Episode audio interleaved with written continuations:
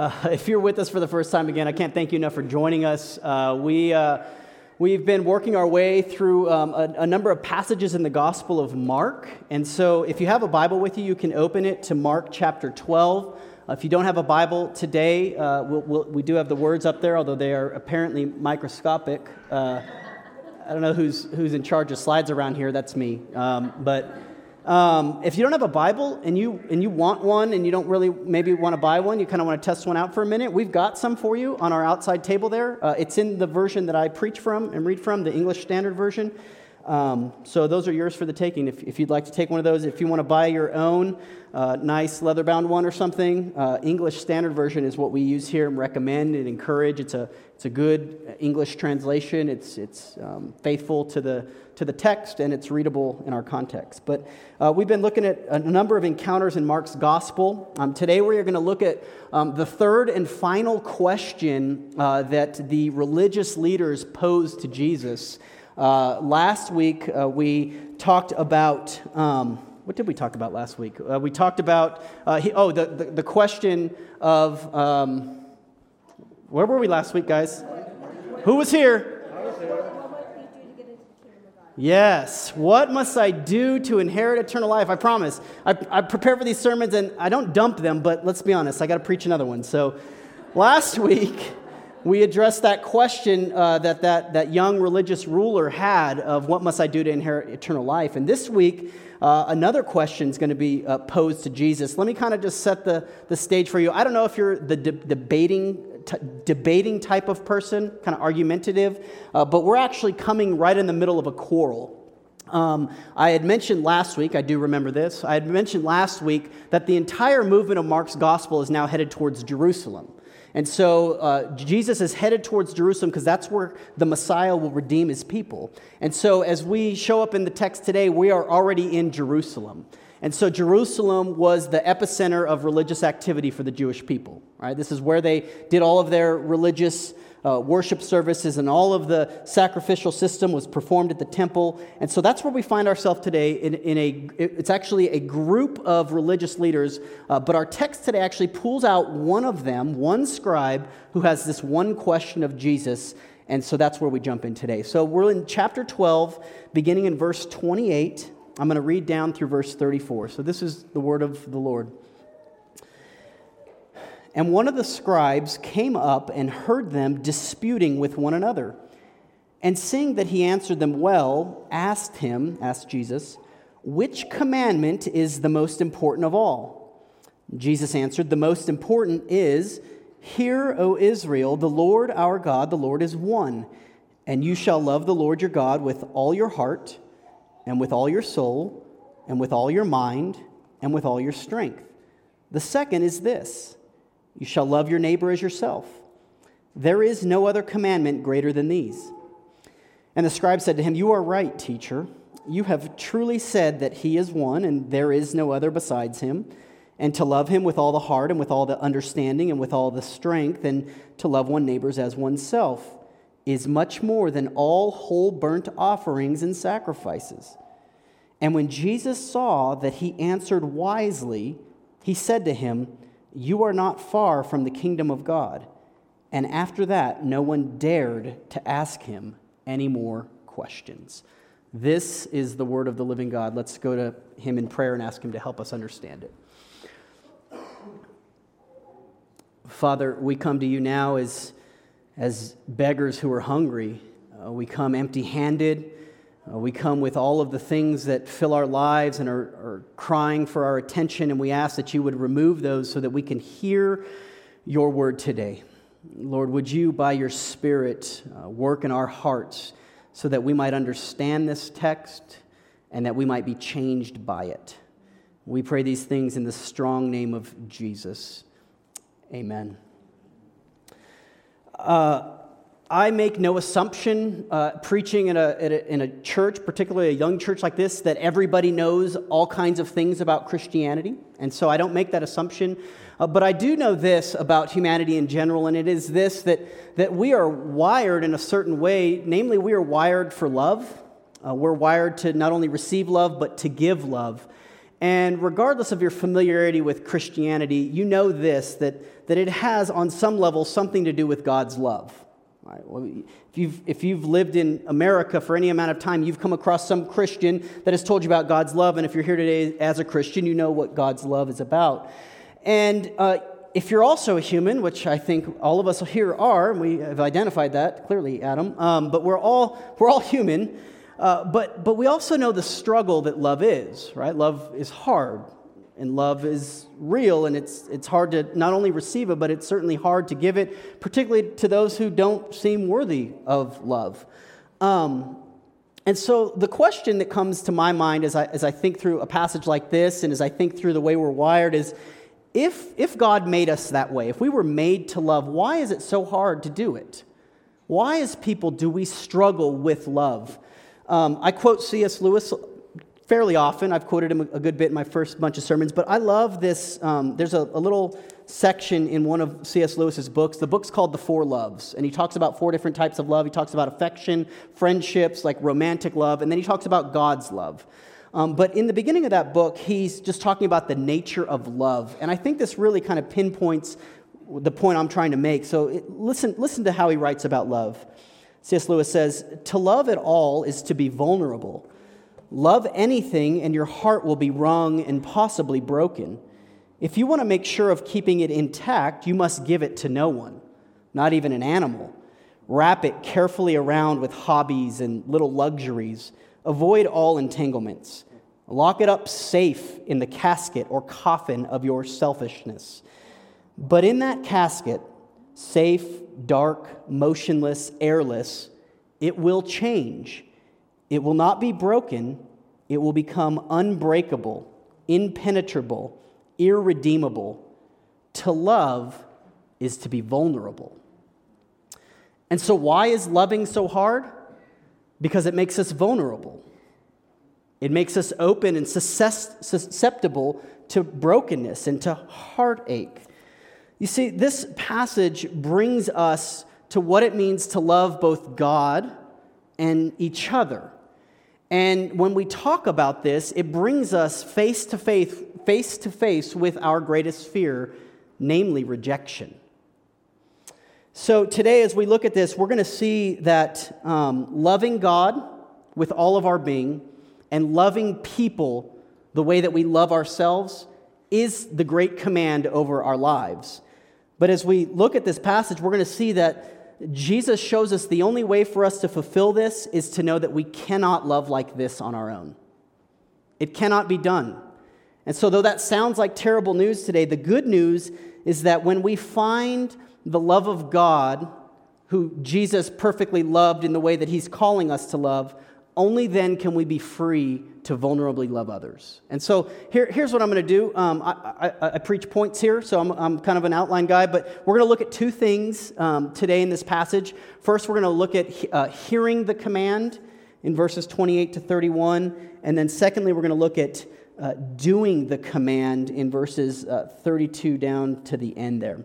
So let's first consider hearing the command. Um, so, if you've, uh, again, been around Christianity, you've heard a lot of cliches, right? You've heard things. If, if you're on Facebook, you saw my Facebook post this week asking for some of those cliches that you've heard. So there, there are many cliches out there, some of them being, you know, God never gives us more than we can handle, or, um, you know, perhaps, uh, you know, uh, I, I, there were so many this week. If you follow my Facebook post, it was outrageous. It, it, almost, I almost had to take it down. It got, it got heated on there. People were putting all of these things that people heard it. You know, like, you know, God never meant this for you to, to happen to you, or God has a plan. All these things that, that good meaning Christians like you and like me have probably said and with good intentions, you know, had, uh, they, they don't always work that way. Well, I, I think today's passage actually can be one of those. When talking to perhaps someone that's not a Christian, you just say, you know, what's Christianity about? Well, just love God and love people. Right? It's that easy. Just love God, love people, and the rest is the rest is just really easy. Well, as we hear this command, we're going to see that it's so much more than, than a simple cliche to be followed. Um, the, the question of this, this one scribe, again, remember, this was a group of religious men. These men were raised in the Torah, the law, the, the Judaism of the Old Testament. They knew their Bibles really well. And so this one man comes out from that group and he poses this question to Jesus. And the question is this in verse 28 Which commandment is the most important of all?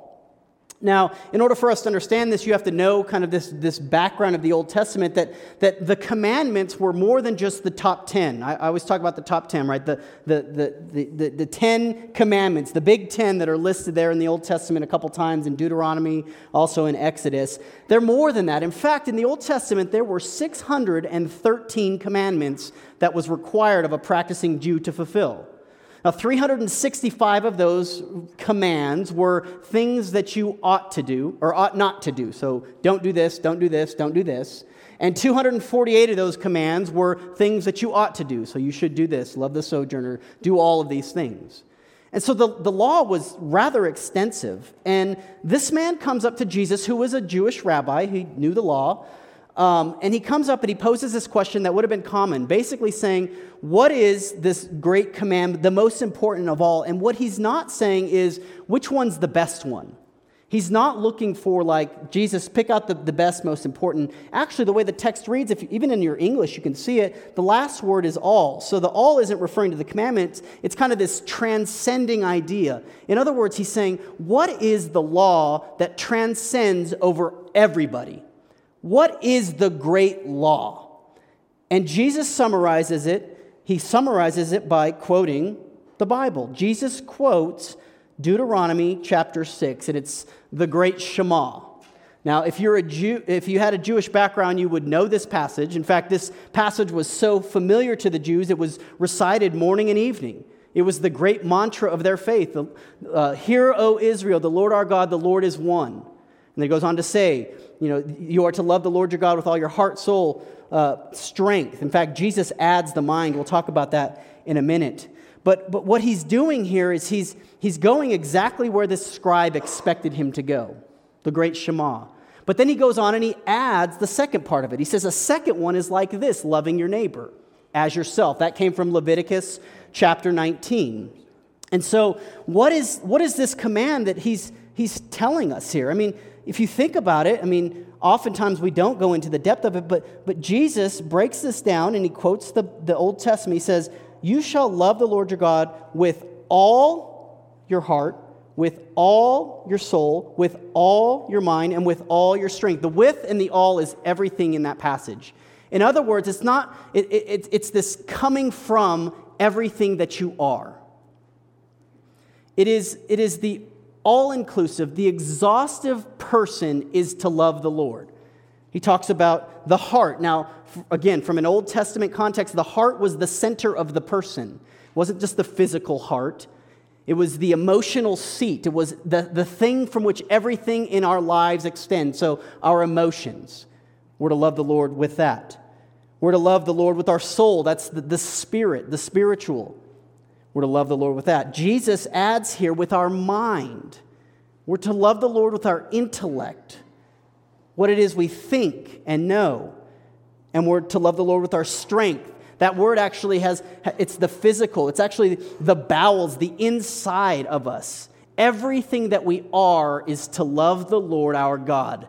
That is the great command. And so that is, that, that's intense already. But Jesus adds on to it a second one, and he says, the second one is this you shall love the neighbor as yourself. So, in other words, what Jesus is doing is connecting our love for God with our love for each other. That if we have a love for God like that, it will naturally overflow into love for others. Okay, so th- this is what he's explaining the command to be. He's showing us that, that, that love for God and love for neighbor go hand in hand. Well, well, for the Jewish person, who was their neighbor? Well, their neighbor actually, historically, was themselves. It was fellow Jews. It never extended to the Gentile world. And what we're going to see Jesus doing is actually showing us that it extends more to that. If, if you've read any of the New Testament, you're familiar with the Good Samaritan, right? That, that passage where the, the, the question is asked of Jesus, Who is my neighbor? And he talks about the, the, the Samaritan. And the Samaritans were, were the hated uh, enemies, the foes, as it were, of the Jewish people. And so Jesus, he extends this idea of neighbor to beyond people that are like us, beyond people that live like us, that look like us, that act like us, even that think like us. Jesus opens that door wide and he begins to show us what true love for God and true love for neighbor is. And so, hearing this command should actually feel rather heavy. If you're hearing what I'm trying to communicate and what Jesus is telling us rightly, you should be a little overwhelmed. If you hear this command and you think, well, I think I do love the Lord with all my heart, soul, mind, and strength, and I think I do love my neighbor like that, then, then you're not hearing the command right. The command is weighty, it's heavy, it's overwhelming. In fact, it's impossible. It puts us in this grand indictment that if this is the, the, the banner of what I'm supposed to live under, then what help do I have? This is not a Christian cliche that's easily fulfilled. Love God and love your neighbor, and the rest will be fine. It's a heavy command. But the good news is, is, is hearing how we actually do the command and the man's response. So let's consider, secondly, doing the command as we look at the man's response in verses 32 to 34. I want you to think about um, a time in your life where there has been something presented to you that was impossible. It, it was seemingly impossible. And, and I'm not talking about like hard things that you could really do yourself, like perhaps a marathon. That may seem impossible to some of you. In fact, it is to most of us. But I'm talking about something that was just insurmountable, whether it be a task at work or a, a, a relationship that you, you, see there's no way for this to be mended, or a, a financial system or a financial um, circumstance where you just, there's just no way out of this. This thing is impossible. And whatever that is in your mind, whether you're able to come up with it on the spot like that, when we are faced with something impossible like that, we usually have one of two ways we go. One of those ways is the way of de- despair, right? We, we have this despairing attitude like, whoa, I cannot do it. It's impossible. There's no way, so I'm not even going to try. It, there, there's nothing I can do about this. There's the way of despair. But the, the second way that we go is we go into desperate activity right? If you're a doer, you're like, okay, we're going to make this happen. You know, you're a go getter. You're the type A. You're like, pull ourselves up by the bootstraps. We're going to get this done. Uh, for me, um, the situation that came to my mind when I asked that question was actually planting a, a new church. Um, love sharing stories about how we got started, but um, we'll, you'll get snippets, you know, as we go through the life of the church together. But, but when I sensed God calling us to start a new church, I was rather excited about it. Um, most of our family thought we were fairly crazy. They still do, I think. Um, it was the impossible task. It, it really was. This is, some, this is not something a man can do. Uh, this is not something a group of people can do. This is something God must do.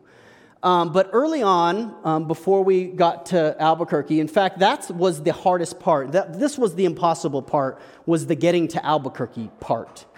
Um, it was like the uphill battle. It was the impossible. And I am the, the desperate activity guy. You know, I am the I'll do everything I can. You can't tell me no. I will make this happen. And we just kept hitting just roadblocks and roadblocks and roadblocks, and it was hard. And, you know, certainly God calls us to push through and to do those things. But it was in those moments of impossibility where what I did was not sought my own activity or despaired in distress. What I did was I sought an advocate. I, I, I sought God's help, right? I mean, it's the simplicity of, of kind of Christian life is I said, God, you have to do this.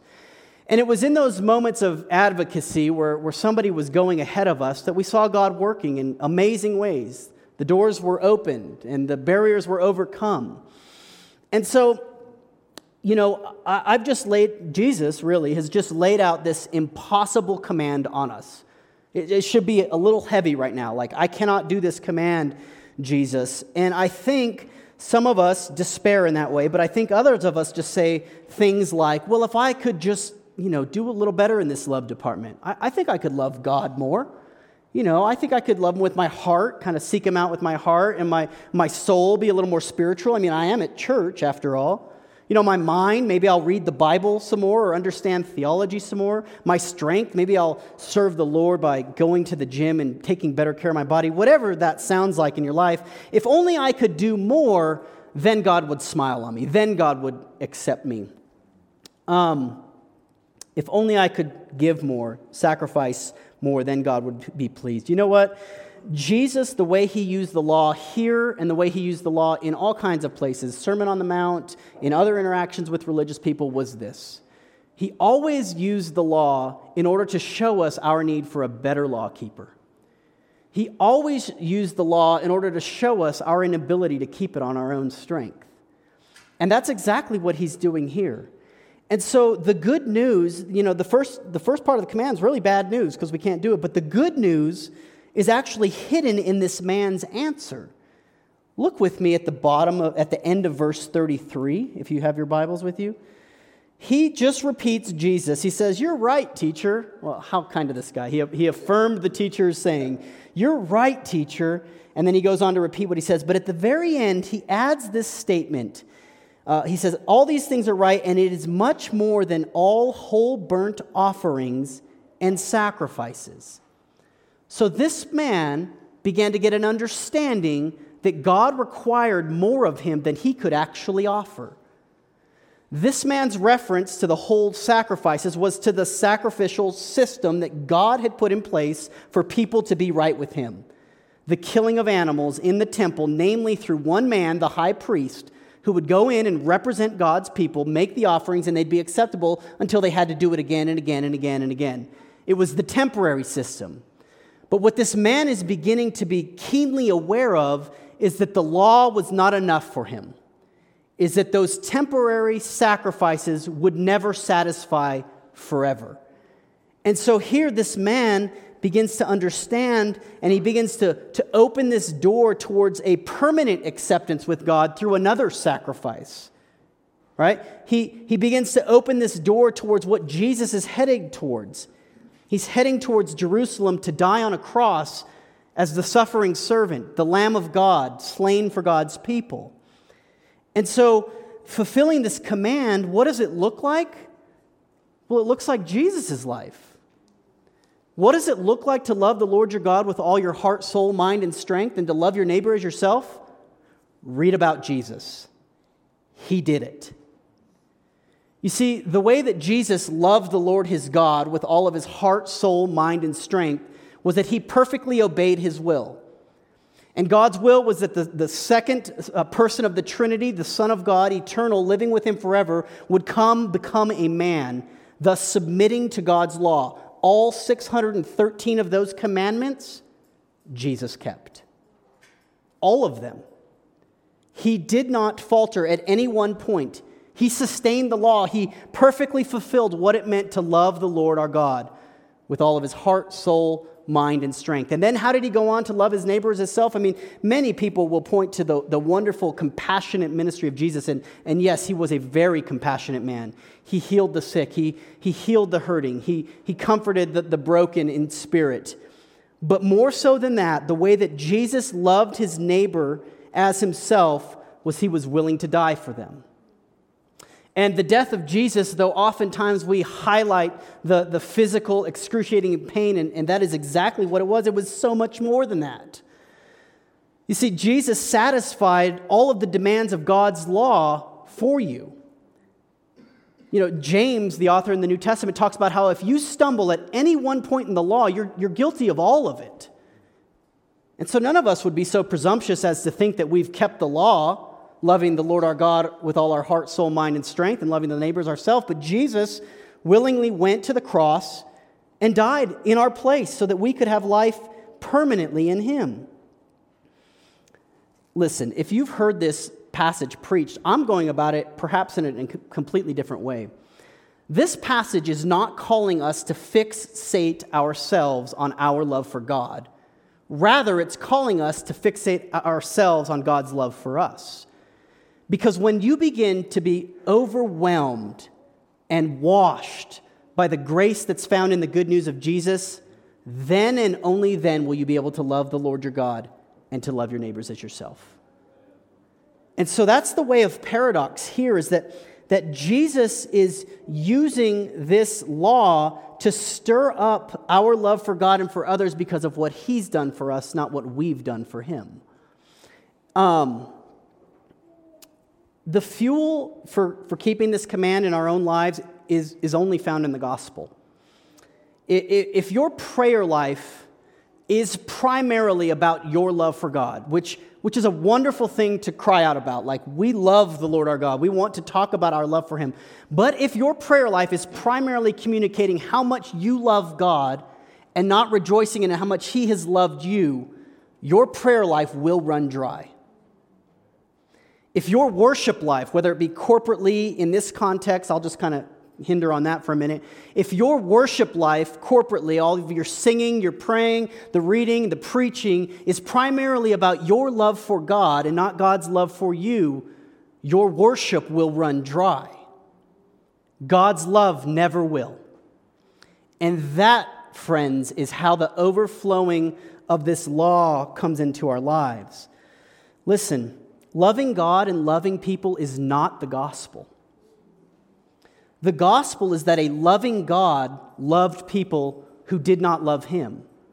That's the gospel. And when that begins to grip our hearts in new and fresh ways, only then will we be able to love the Lord our God in the way that Jesus is calling us to do that. So then, in light of that, in light of this perspective on a passage like this, how now shall we live in light of this truth? How does this change anything about us? Let me just kind of just hinder on the, the two points that Jesus gave loving God and loving people, what that might look like for us. Loving God begins by knowing God, not just knowing about God, but knowing God.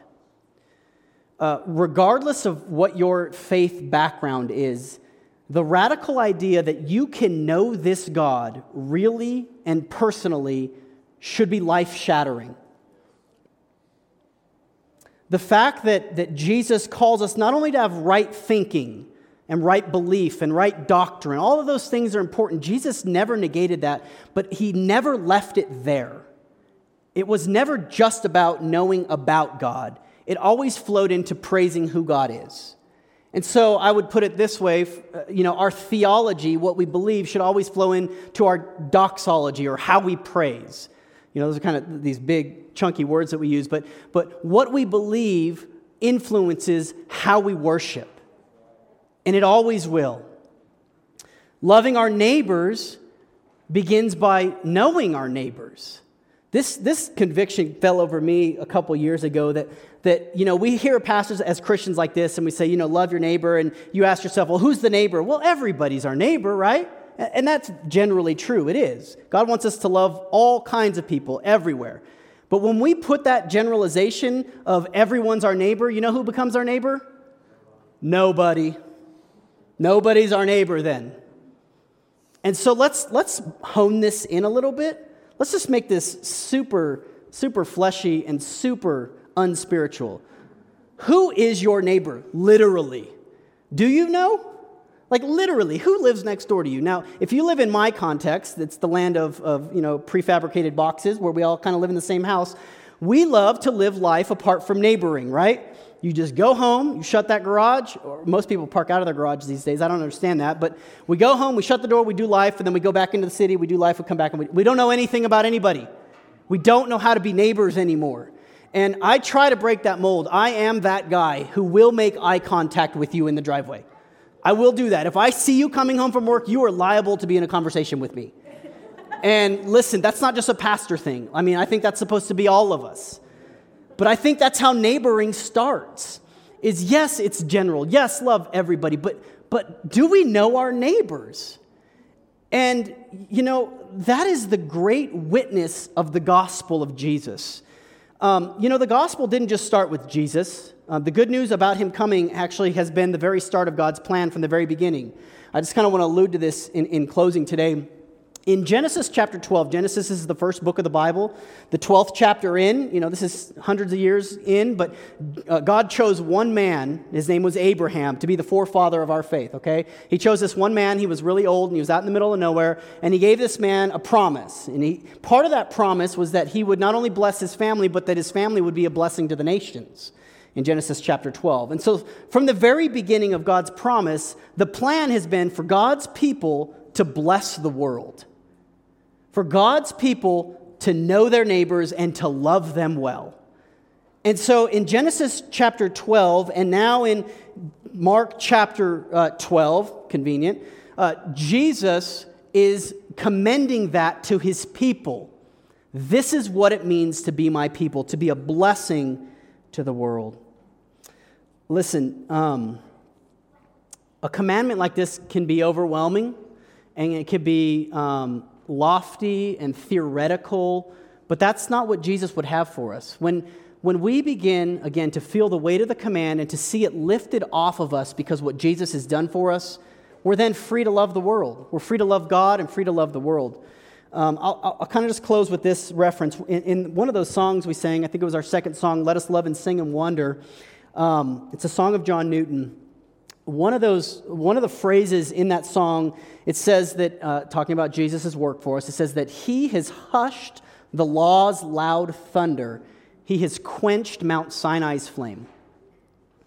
Do you today know and believe that Jesus did that for you? That Jesus hushed the loud thunder of this command and quenched the, the flame of Mount Sinai. Mount Sinai is where God's law was given. And in doing so, you are free to now live the way God always wanted you to live, namely under his law and for the good of the world. And so that's what it means to be a Christian under this command. Is to see it through the gospel, to let it overflow into our lives, and that it might even go into our neighbor's house. May that be true of us as a church. Let it be so. Let's pray. Our Father in heaven, how marvelous are your ways. Jesus, he silenced the naysayers. Uh, they were looking to, to trick him in this question, and, and he answered it with perfection. And um, Lord, we pray that you would help us to see that you are a God who actually requires more than sacrifice for us. You require perfection, and Jesus satisfied that for us. And so, Lord, I pray that today in our hearts that you would, that you would give us new perspective on your law and that you would give us new perspective on what it means to love you, um, our Lord, with all of our heart, soul, mind, and strength, and to love our neighbors as ourselves. Would you do that? Would you work these truths into our hearts and into our church uh, so that the world might be changed through them? We ask these things in, in Jesus' name. Amen.